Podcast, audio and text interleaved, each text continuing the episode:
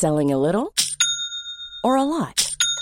Shopify helps you do your thing however you cha-ching. Shopify is the global commerce platform that helps you sell at every stage of your business. From the launch your online shop stage to the first real life store stage, all the way to the did we just hit a million orders stage. Shopify is there to help you grow. Shopify helps you turn browsers into buyers with the internet's best converting checkout. 36% better on average compared to other leading commerce platforms because businesses that grow grow with Shopify. Get a $1 per month trial period at shopify.com/work. shopify.com/work. Hey, I'm Ryan Reynolds. Recently, I asked Mint Mobile's legal team if big wireless companies are allowed to raise prices due to inflation. They said yes. And then when I asked if raising prices technically violates those onerous 2-year contracts, they said, "What the f*** are you talking about? You insane Hollywood ass." So to recap, we're cutting the price of Mint Unlimited from $30 a month to just $15 a month. Give it a try at mintmobile.com slash switch. $45 upfront for three months plus taxes and fees. Promo rate for new customers for limited time. Unlimited more than 40 gigabytes per month. Slows. Full terms at mintmobile.com. Millions of people have lost weight with personalized plans from Noom. Like Evan, who can't stand salads and still lost 50 pounds. Salads generally for most people are the easy button, right? For me, that wasn't an option. I never really was a salad guy. That's just not who I am. But Noom worked for me. Get your personalized plan today at Noom.com. Real Noom user compensated to provide their story. In four weeks, the typical Noom user can expect to lose one to two pounds per week. Individual results may vary. From MCIE. It's 2023, y'all. I don't know about you, but my year has got off to a bit of a rough start. I got COVID last week when I was supposed to be catching up on all the work I didn't do over the break. And our family got a new puppy. Say hi, Jupiter. And sleeping at night has been a challenge. But otherwise, I can't complain. We've got a great episode for you today an interview with a slight twist.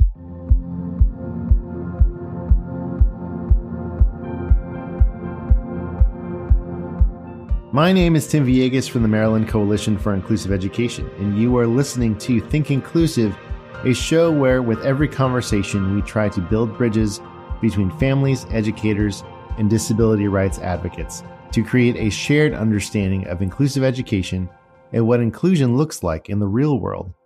You can learn more about who we are and what we do at mcie.org. For this episode, I speak with Ashley Barlow, a special education attorney advocate and host of the podcast Special Education Advocacy with Ashley Barlow. In a former life, she was a German teacher in Jefferson County Public Schools and Cincinnati Public Schools, having taught nearly every grade from K to 12. Ashley practices statewide in Kentucky and also operates a business to empower and inspire parents and advocates in special education which can be found at ashleybarlowco.com. She is also the Director of Education at the National Down Syndrome Congress. We did something a little different for this episode. Ashley and I interviewed each other and are posting the same interview on each of our respective podcasts. Cool, right? We talk about a number of things related to inclusive education, including what does inclusive ed really mean, as well as using Dear Colleague letters as a strategy in IEP meetings. Thank you so much for listening. And now, my interview with Ashley Barlow. All right, Ashley Barlow, welcome to the Think Inclusive podcast. Thank you, Tim, and welcome to you to the Special Education Advocacy with Ashley Barlow podcast. I love this already. It's fun. It's fun. See, everything you can do anything differently. That's what I like about this. Right, right. Um, okay, so just to not confuse anyone, um, Ashley and I have decided we are going to interview each other for each other's podcasts at the same time. So this is like a very special episode of Think Inclusive in the Ashley Barlow podcast. Yes. And what I like about this is I always confuse people when I suggest it because my podcasts are um, more like conversations than interviews, I think. And so when I say, let's have a conversation and publish it on both of our platforms, people are always like, oh, I don't know. I'm a little nervous. I like it. I like, you know, kind of switching it up a little. Yeah, this is fun. This is fun. All right. So, um, um, the listeners to Think Inclusive may not know who Ashley Barlow is. So, Ashley, would you tell us a little bit about you and your podcast? Sure, let's do it. So, hi, my name is Ashley Barlow. I am a special education attorney. I practice in um, the greater Cincinnati area. I am currently licensed in Kentucky and Ohio. Um, new news, I will probably let my Ohio license um, go into escrow or go inactive, whatever they call that. Um, I am also a parent in the disability community. I have a little boy named Jack who has Down syndrome. Um, I am a self advocate myself. I broke my back when I was 15 years old and I have a physical disability. I used to be a teacher. Um, I taught German before I went to law school. And um, then I own a business called Ashley Barlow Company. And um, what we do at Ashley Barlow Company is we provide much more reasonably priced resources to parents in special education.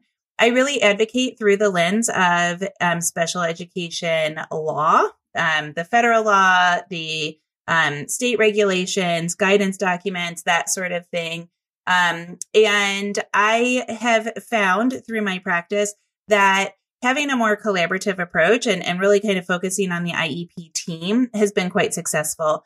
And so after thinking about this for many, many years, I decided to open Ashley Barlow Company in 2020. I have two digital courses, one that is geared more towards parents, one that is geared more towards um, people that desire to become advocates or to grow their advocacy process uh, or their business. Um, and then finally, I am um, the director of education at the National Down Syndrome Congress as well. I just took that full time job in October of 2022. So it's a new job. I'm scaling back my law firm and um, and going full time with NDSC. That's fantastic.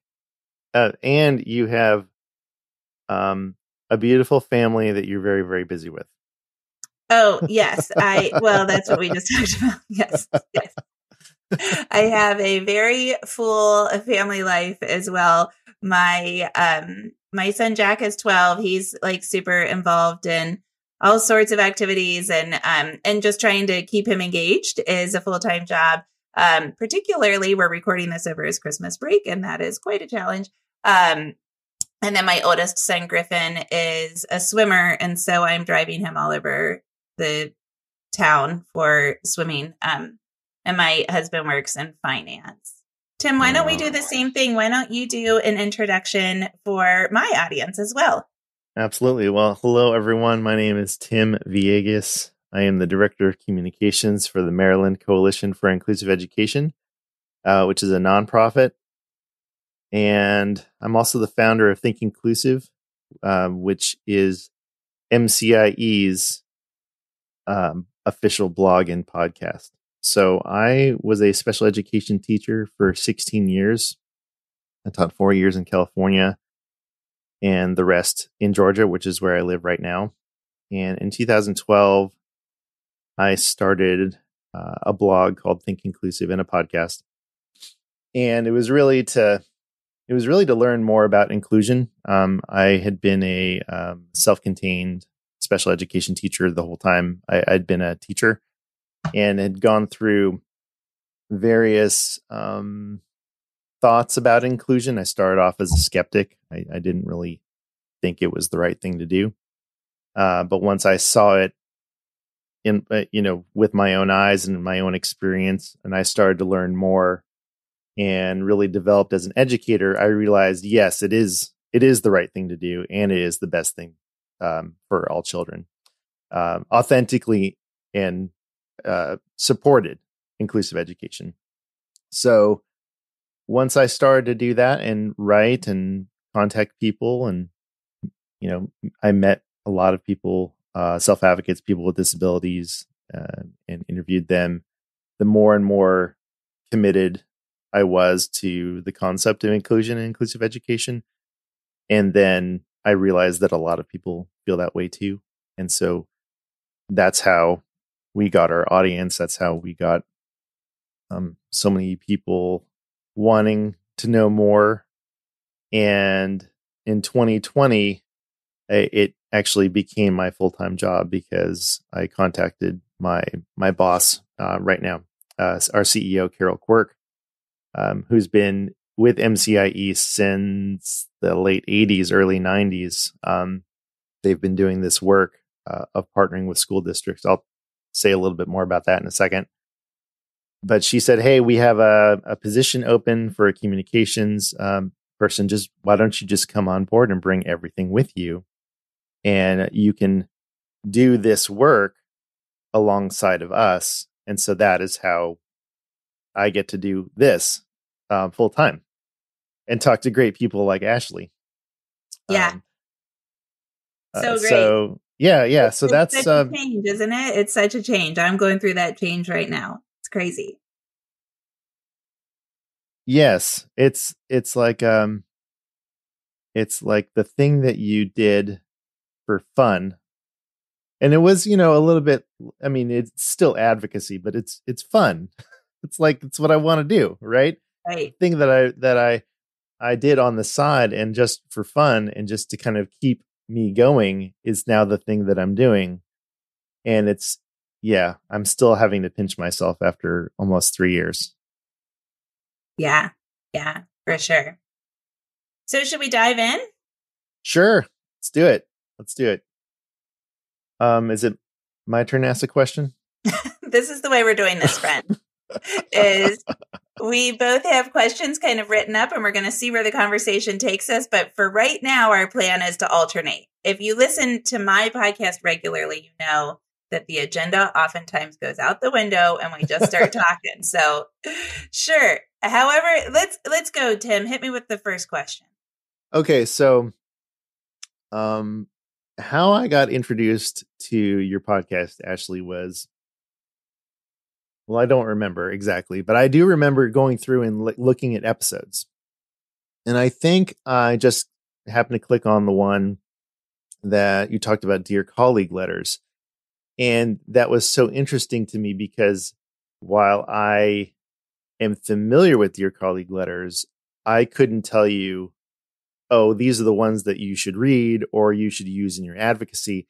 But you had a plan like you had like if you want to do this if you if you want to bring this colleague letter dear colleague letter to an iep meeting this is how you could use it and i thought it was so it was so clear in a way um, for a family uh, could reference your information and it, it was very useful. So i'm wondering could you explain what is a dear colleague letter and how can families or educators use them in IEP meetings with regard to inclusion? Yes. And I'm happy that you found that episode helpful. You know, sometimes as as you do too, I'm certain. Um when you are developing material, no matter what it's for, whether you're speaking at a conference or it's a PDF download that I'm developing for Ashley Barlow Company or something, I'm always like, is this what people want? Is this too um, micro level? Is it too 101 level? Is it too um, nerdy? Is it like not even close to being at the center of the onion enough? You know, like you're kind of always thinking, what is it? And I think that that episode in particular was pretty micro level, right? And so, um, uh, the feedback is good. So, dear colleague letters um, are and let's also throw in policy documents. Um, so, dear colleague letters and policy documents are things that the United States Department of Education and or state um, departments of ed will publish in order to tease out the law. So, we're going to go back to um, high school government for a second, and we're going to remember that there are four branches of government, and there's this like weird pseudo fifth branch of the government. So, I'm sorry, there's three. Did I say four? There's three branches of government. Holy cow and there's this weird pseudo fourth branch. Okay. So you have the legislative body, they make the laws. And we lawyers are always like, don't blame me for the law. If you if you've got a problem, talk to a policy person. And those policy people, the lobbyists can go talk to the legislators and get it changed, right? So go talk to Congress. You I just deal with what the law says. And then you've got the judicial branch, the judges, the court system, and the court system interprets those laws and we get case law from that. And then that also becomes the law.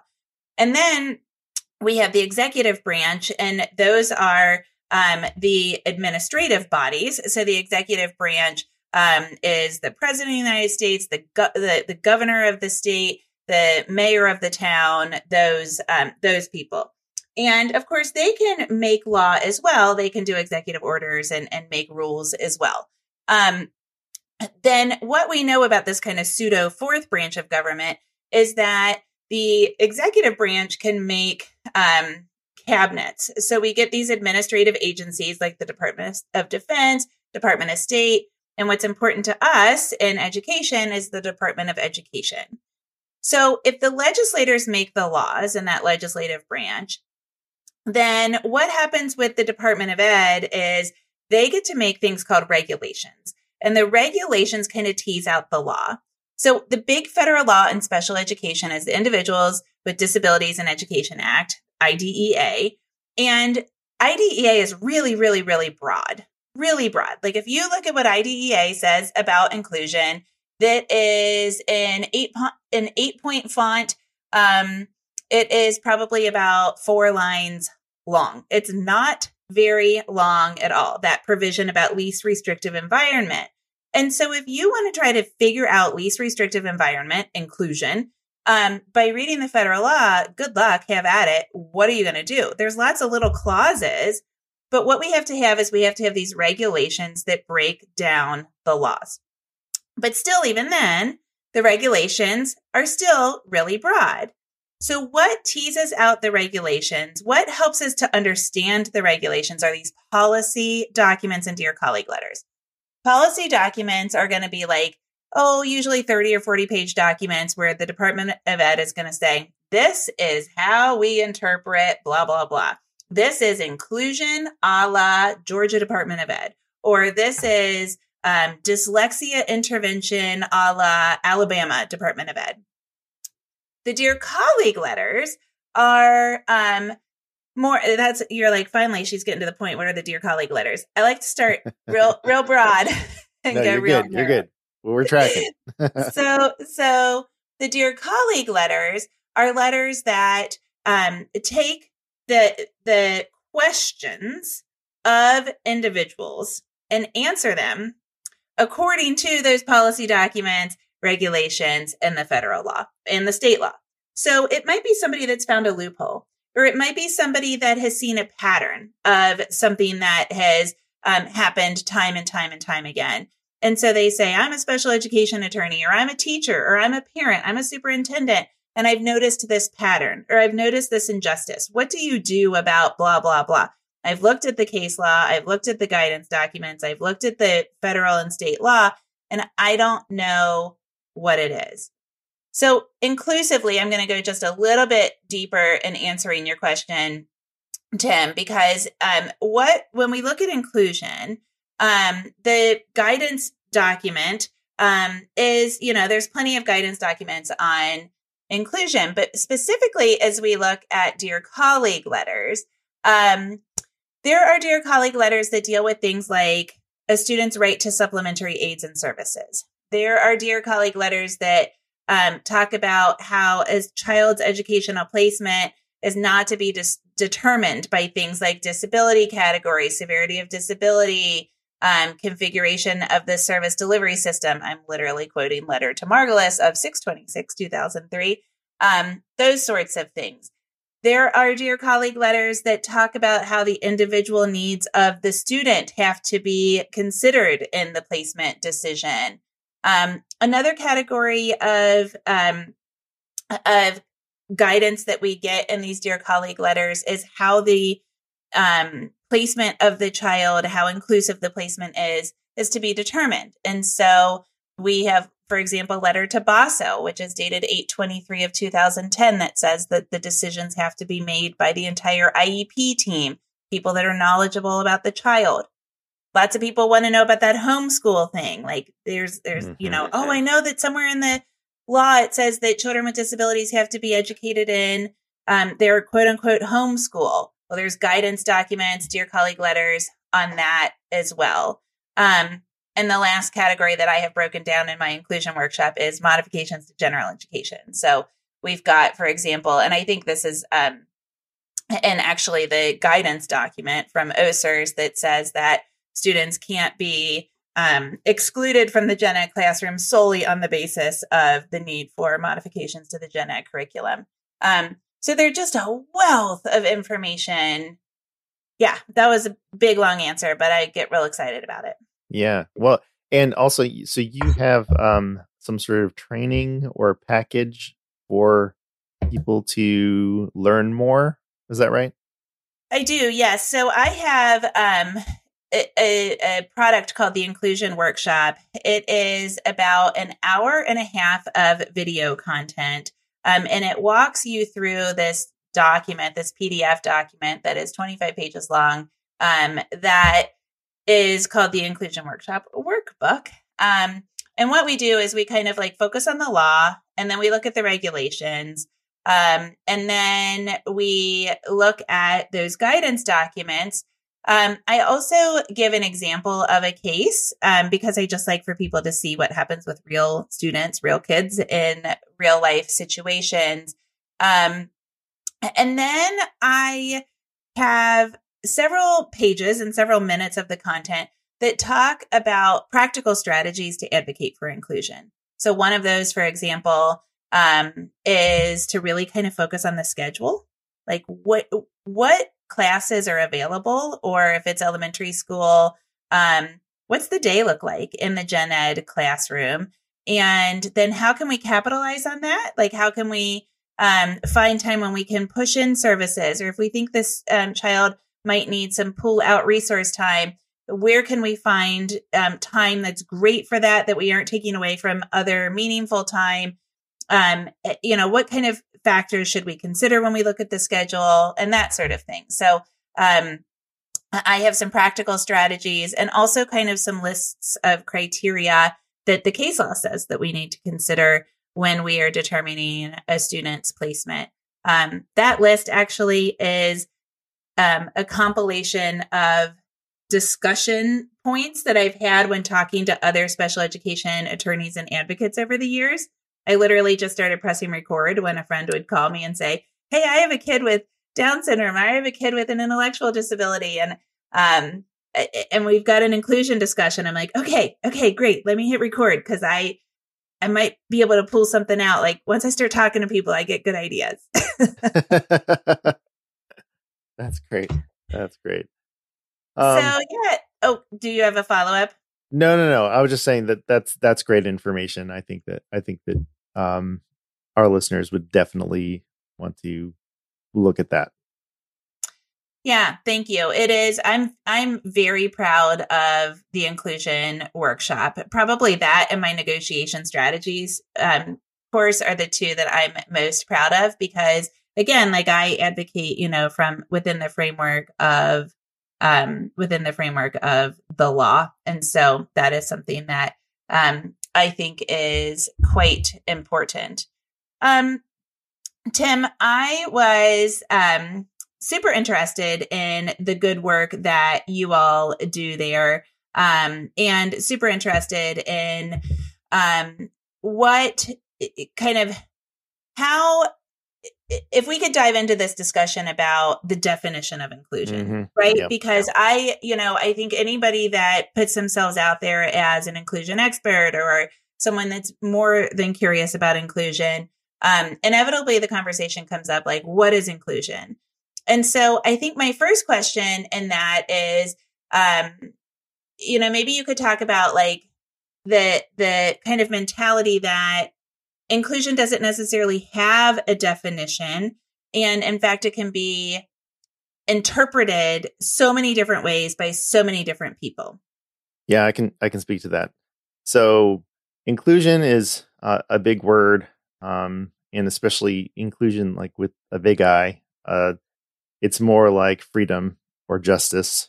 They're they're hard to um, they're hard to define in a way that's um, useful, I guess. Um, but how I define inclusion is really more how I would define inclusive education.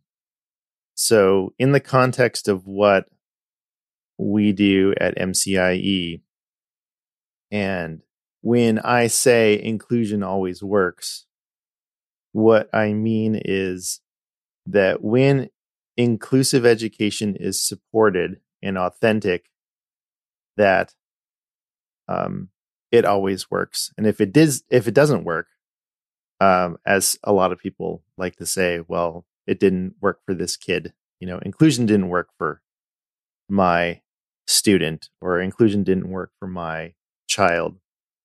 Uh, when you look at why it didn't work, it's because it wasn't supported um, and it wasn't authentic. So, how we describe uh, inclusive education is um, really with four things. And uh, we draw a lot on the work of Michael McSheehan and Cheryl Jorgensen uh, in their Beyond Access model. So I always want to, you know, give them credit for um, this framework. But uh, membership, participation, and learning.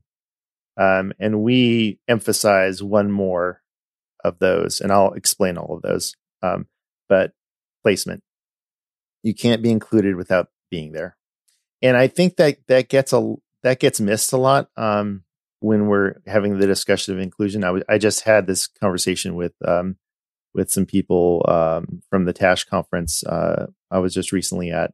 Um, are you familiar with Tash? Ashley? Yes. Yes. Okay. Um, so uh, we were talking about how when we talk about inclusive education, you know, what should be emphasized.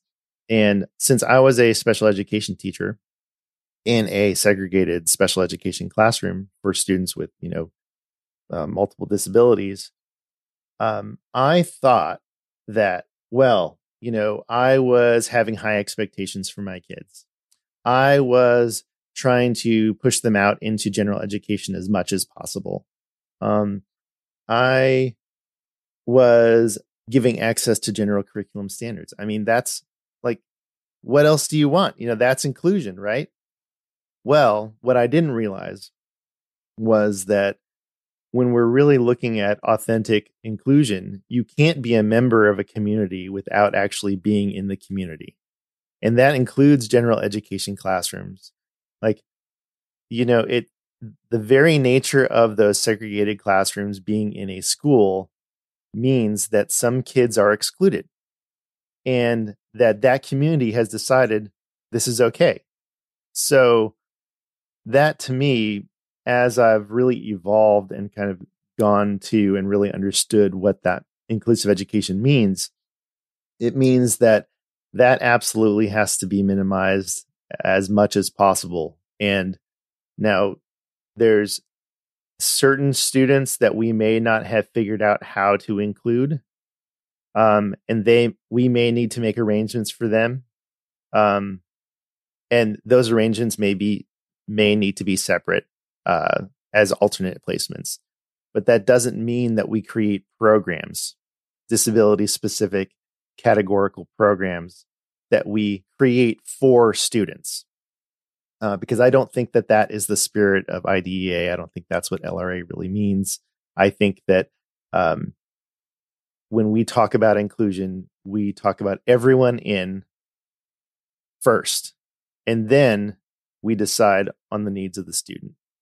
Um, and so, again, some inclusionists don't like that I bring that up. That there may be separate places, um, uh, but I, I also feel like we have to be realistic and um, think about how we're constructing um, and that the goal is 100% no place no separate placements. That that is the goal. it, that is the just, goal. if you get a child just to a classroom but the classroom isn't effective then we aren't doing the child a service. So i completely agree with you. I mean you know in an ideal situation is it absolutely possible and is it absolutely best practice? Yes, but if the people and the systems don't have the structure in place yet, all we can do is continue to advocate for that structure to be in place, but we can't place a child without good um without good systems in place, right? So yeah, I mean I I agree with you entirely. And I Yeah. think anything else anything to the contrary if anybody says anything to the contrary, they they aren't really looking at what the school looks like. Because if you look at the school, heck, even even our own houses. Sometimes when I have parents that say, "No, I don't want 1 minute of pull out or I don't want 1 second of um anything that that anybody else doesn't have." I say, "Okay, I I completely validate that, but do you ever go out to dinner with just you and your significant other? Or do you ever um say, you know, like in my family, um do you it, it, it, so in my family, I'll just tell you the little story because the questions are silly. Um, but you know, Jack has a really, really, really hard time going to his brother's swim meets. The sensory environment is just not good for Jack, and it makes him very, very anxious. And if I was a really strict inclusionist, I would say Jack's got to go to the swim meet because the whole family's got to show up at everything we do. Right. And, and that is not right for Jack. Would that be great? Yes. Would his brother love for him to see him swim? Absolutely. Do we find ways for him to see his brother swim? 100% because we know that that is part of our inclusive family environment. But we don't cram him into the placement of the general education swim meet that's hot and loud and crowded and make him endure that because there aren't supports for him. There aren't adequate supports for him there. Yeah, You know, yeah. Yeah, that that's a great example of, you know, if you if you were to have, right, um, just said, okay, he's in, and you know he's he's being tortured because he's in there, you know, and and then and then go back and say, well, inclusion inclusion didn't work, you know, didn't work. It's not that it didn't work. It's just that the supports and the accommodations you, you do the best that you can um you know in that environment and you you make decisions that are very unique and personal and individual individualized for that you know but so so there there is some there is some nuance there right? There is some nuance um it's not 100% in 100% out you know type of thing uh or 100% in without figuring out what that looks like right? And so going down the list right of the four things placement or being there i guess physically physical presence is what we talk about and then we also talk about membership participation and learning. So in the school context if a, if a learner is in a classroom are they a member of that classroom? Um, are they part of the community? Are they missed if they are gone? Um, do they feel like they have friends? These are all important aspects of being authentically included um, and then for participation Can I, what are can I say something about that Yeah. belonging? Like I, uh, you know, in DEIB discussions, we would we would call that belonging, right? So that Mm-hmm. Yeah. feeling of being a part of the group. Something that I've really grown with as a parent is, um, and you said this well. So, do they feel that? Because I can't tell you Mm-hmm. how many times both of my kids have done things, and I've thought, oh, they don't like they Jack wasn't really included or Griffin wasn't really having fun. Well, let me tell you something. Jack, nine times out of 10, will feel very included. He'll tell you all about his friends and everything else. He might have really only actively engaged with somebody for 12 minutes in a two hour long birthday party, but he will talk about those 12 minutes and those friends and that one thing that he was able to regulate himself to participate in. Like he went down the the bouncy house slide five times. Everybody else did it 38 times. He did it five times and he will think that that is the greatest thing in the world. And I have to get rid of my type A, you know, straight A student Mm. vibe and be like, you did a great job. That was really fun. I'm so happy that you had fun with your friends and that sort of thing. If he thinks he, if he feels like he had a great time, case closed. That is awesome. We can always push for more. That's my personality, but we don't have to. And same thing, like my son Griffin, who is neurotypical, um, he is very stoic. And I like turn cartwheels and jump up and down when I'm excited. You can hear it in my voice. Griffin does not. And I have to tell myself all the time, Griffin is having fun. Griffin is showing that he is having a good time differently than I would. And that is not only okay, it is beautiful.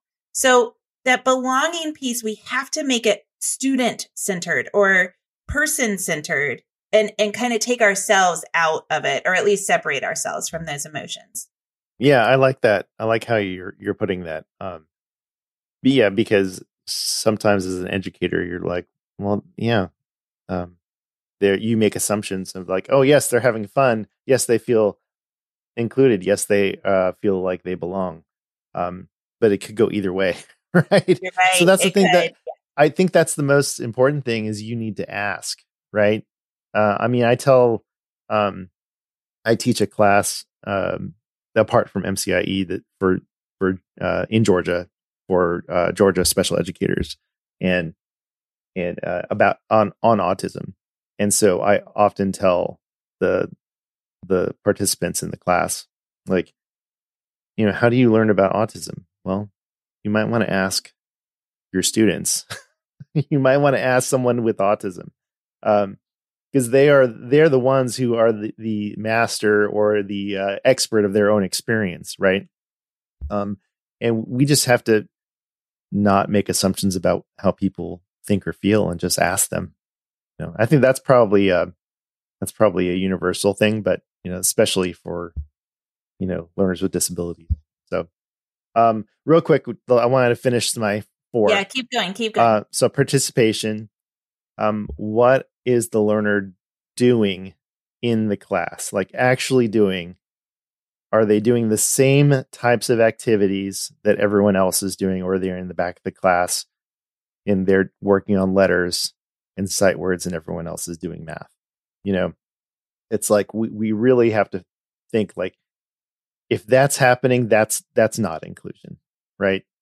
Um, participation, even if it is only participation, um, you can you can um, modify an activity so any learner can participate in an activity. Um, so you have placement, membership, participation, and what are they learning? Are they learning grade level standards? Are they are are they getting access to grade level standards? Um, there's so many resources out there to be able to modify curriculum. Um, and uh, Ashley, I'm, i know that you have your own um, information on that, but as you know, you know a fifth grade science lesson, um, you c- you can do things to that lesson to give access to someone who is reading uh, below grade level, uh, or you know is only able to access it at an entry level. Uh, so, you know, we need to make sure that if that's not happening, um, we're not calling that inclusion, right? So, placement, membership, participation, and learning. That is how MCIE defines it. I think that's a great um, way to think about it.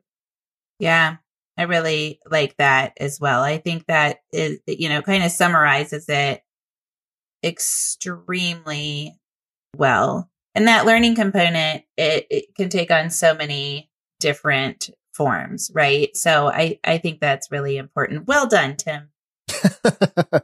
Thank you. Thank you. Uh, no, and you know, I I don't want to I don't want to miss this either. Um, you know, the big thing that we do at MCIE is systems change work. So we partner with school districts who want to be more inclusive uh, of all learners, and we partner with them for a a multi year um, phased in approach. So we've done this multiple times in the state of Maryland um, because we we um, have historically been funded by uh, state grants in the by the Maryland Department of, of uh, Education.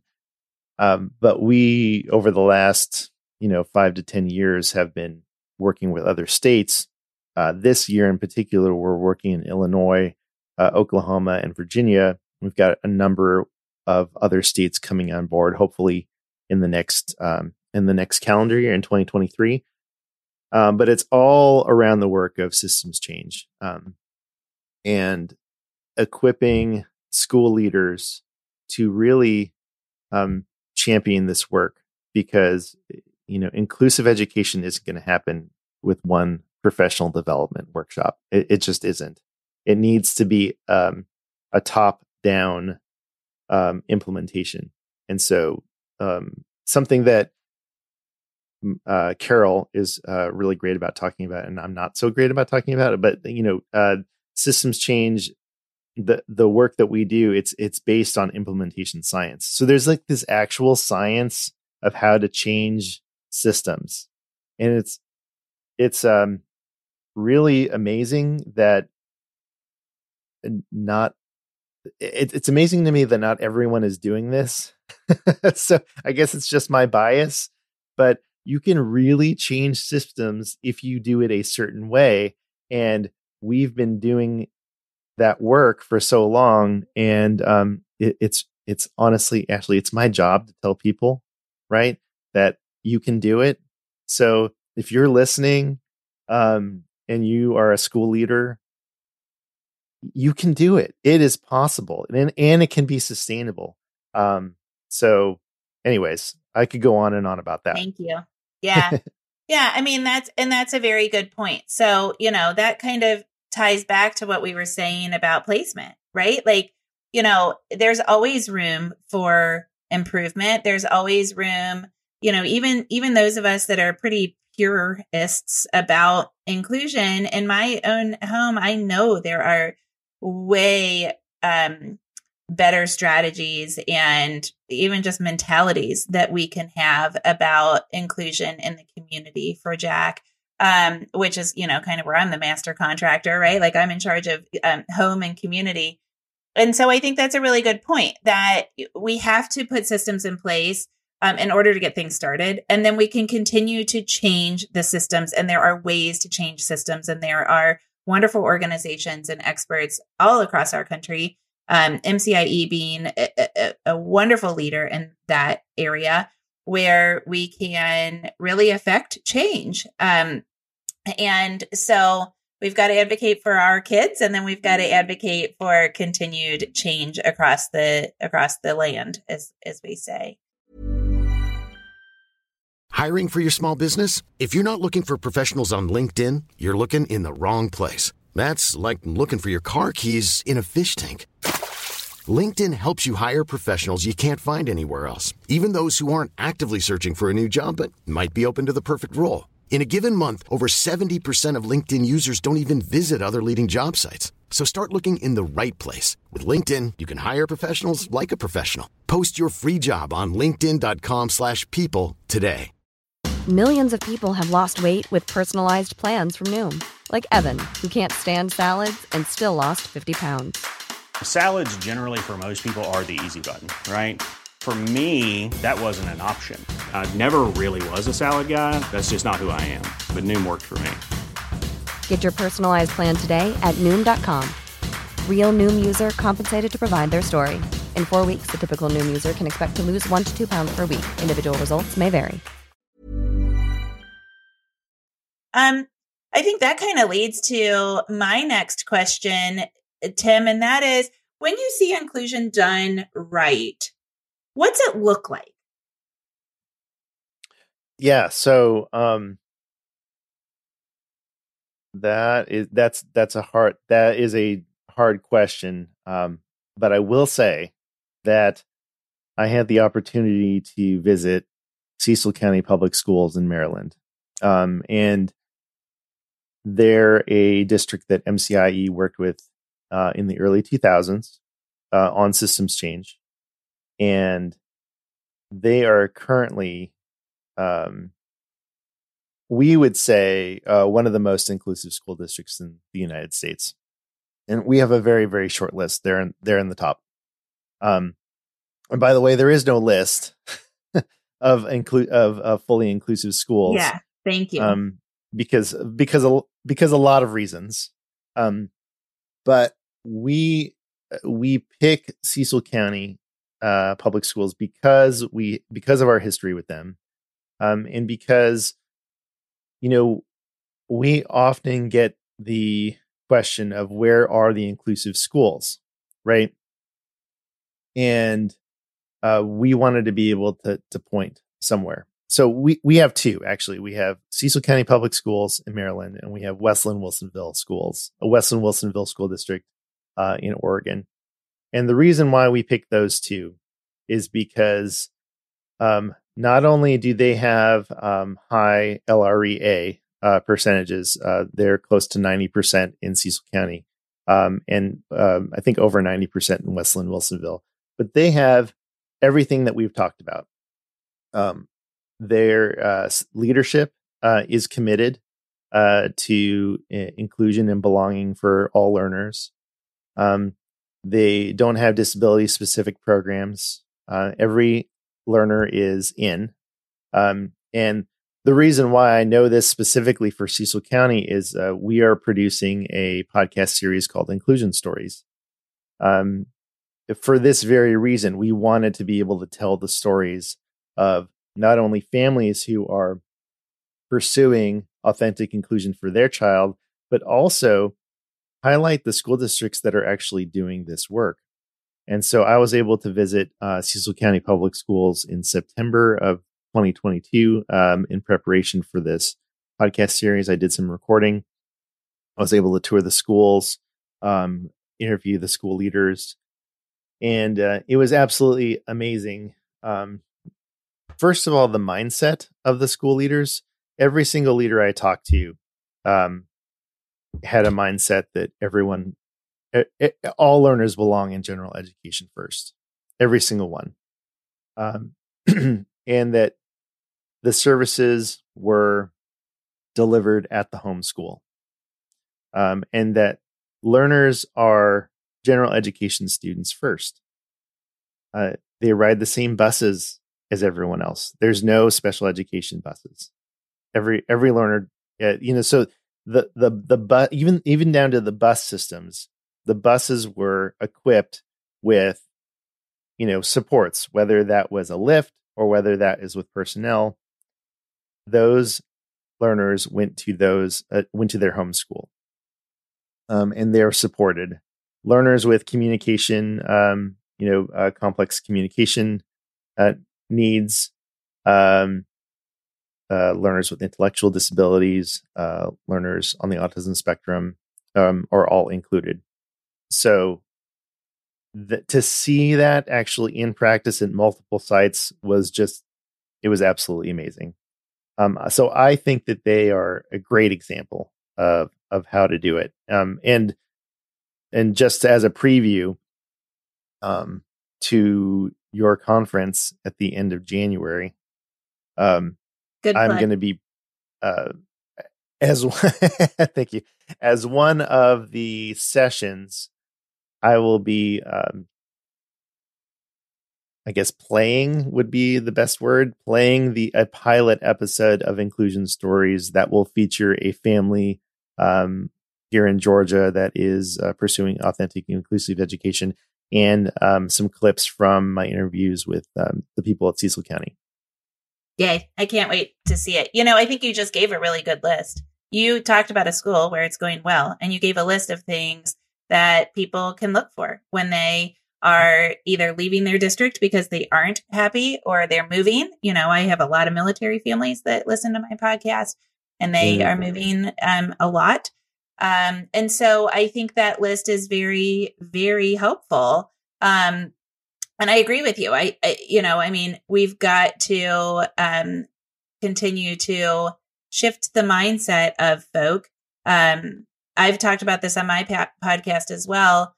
Like you said at the beginning um, of this episode, when I was first um, teaching, when I was in school, you know, a big question was, do you think that everybody should be educated in the same classroom? And I was like, no, Absolutely not. I mean, they're going to bring everybody else down. The whole thing's going to slow down. And, You know, I, I'm not going to get my extension activities that I need if I'm in class with people that need uh, more time to figure it out.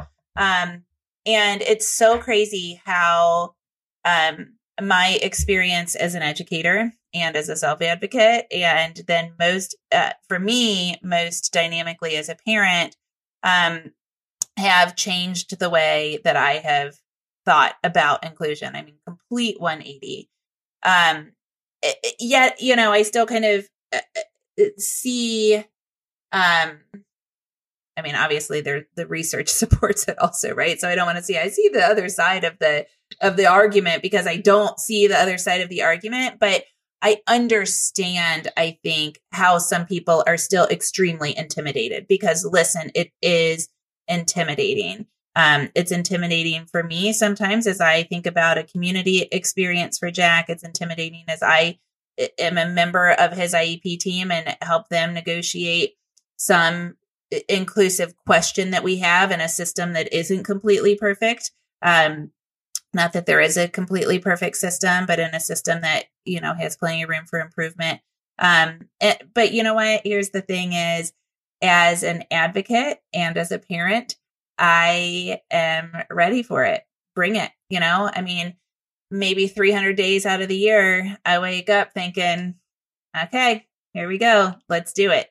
Um, and maybe 50 something years, days out of the year, I'm like, I'm tired. I'm, I'm taking a break and we'll just see how things go. So, um, yeah, we got to stay at it, right? That's real. That is real. Yes, that is real. Um, and I, I think that I think that inclusionists have to, and and I do call myself that. Um, uh, we we have to be we have to be real. You know, we have to be real about um, that it's hard, that it's hard, and also that um, you know, I'd rather have a school that was moving toward inclusive practices, right? Um, even if it wasn't perfect. You know, right. and I think that I like what you said about not, you know, allowing things not to be perfect. Um, perfectly imperfect. That's we, our brand. We just we, yeah, yeah. There you go. Perfectly imperfect. We we have to be okay with that. We have to be okay with that because you know we have to be moving. We're either moving toward inclusive inclusive practices or eh, you know authentic inclusive inclusive education, or not you know um and when i hear like so when i hear when i hear school districts that are like oh we're creating an inclusion program you know like all learners with intellectual disabilities are now going to be included right okay but what about like everyone else you know yeah.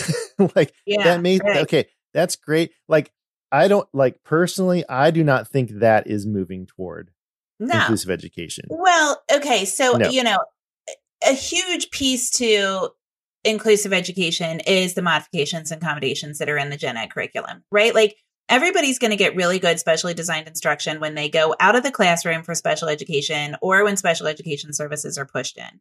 Not everyone, but you know, it it is um pretty straightforward for a special educator or a general education provider or a related service provider to come in and implement a curriculum um, that is designed to help a student read or to help a student um, self-regulate or whatever you know like it you can learn zones of regulation pretty quickly. You can learn orton gillingham reasonably quickly.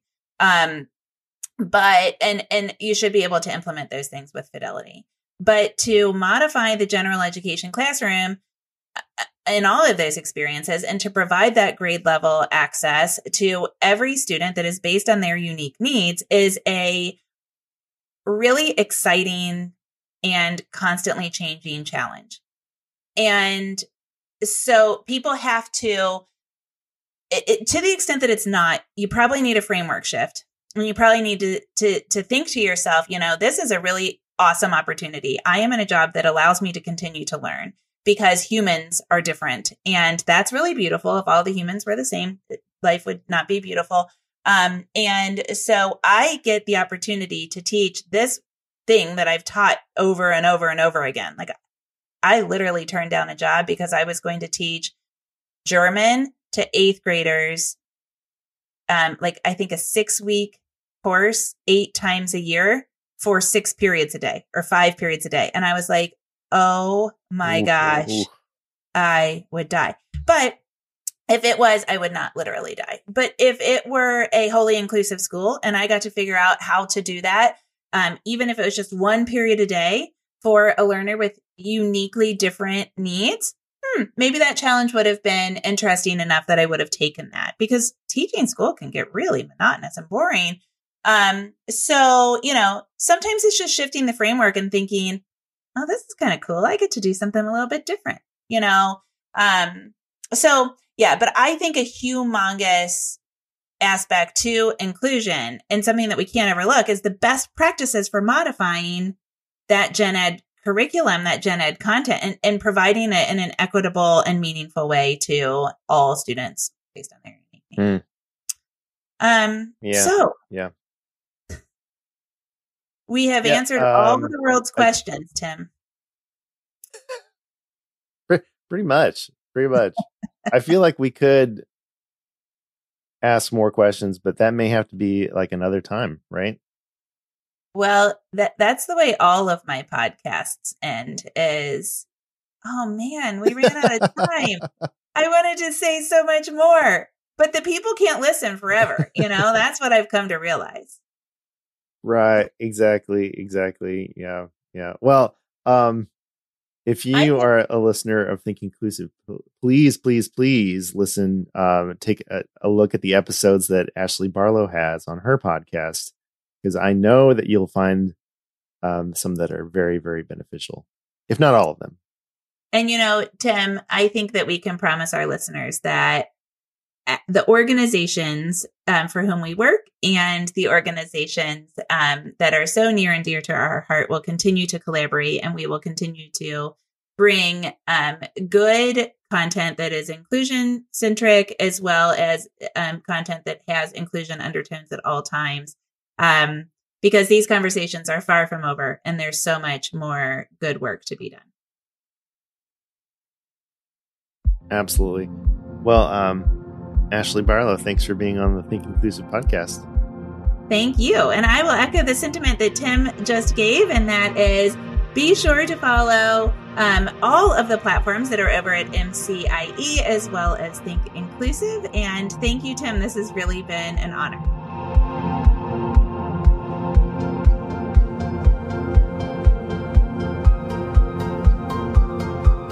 Think Inclusive is written, edited, and sound designed by Tim Villegas and is a production of MCIE. Original music by Miles Kredich. If you enjoyed today's episode, here are some ways that you can help our podcast grow. Share it with your friends, family, and colleagues.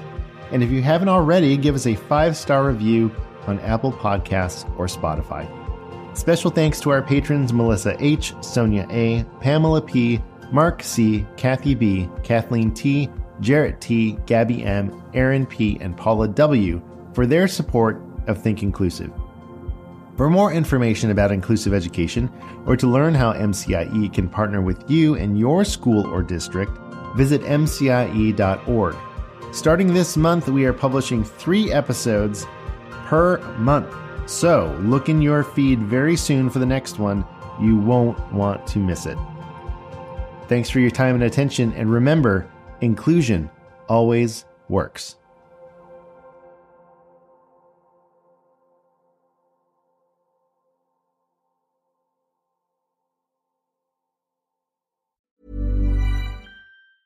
Hi, I'm Daniel, founder of Pretty Litter. Did you know cats tend to hide symptoms of sickness and pain? I learned this the hard way after losing my cat, Gingy. So I created Pretty Litter, a health monitoring litter that helps detect early signs of illness by changing colors, saving you money and potentially your cat's life. Pretty Litter is veterinarian developed, and it's the easiest way to keep tabs on your fur baby's health right at home. Go to prettylitter.com and use code ACAST for 20% off your first order and a free cat toy. Terms and conditions apply. See site for details.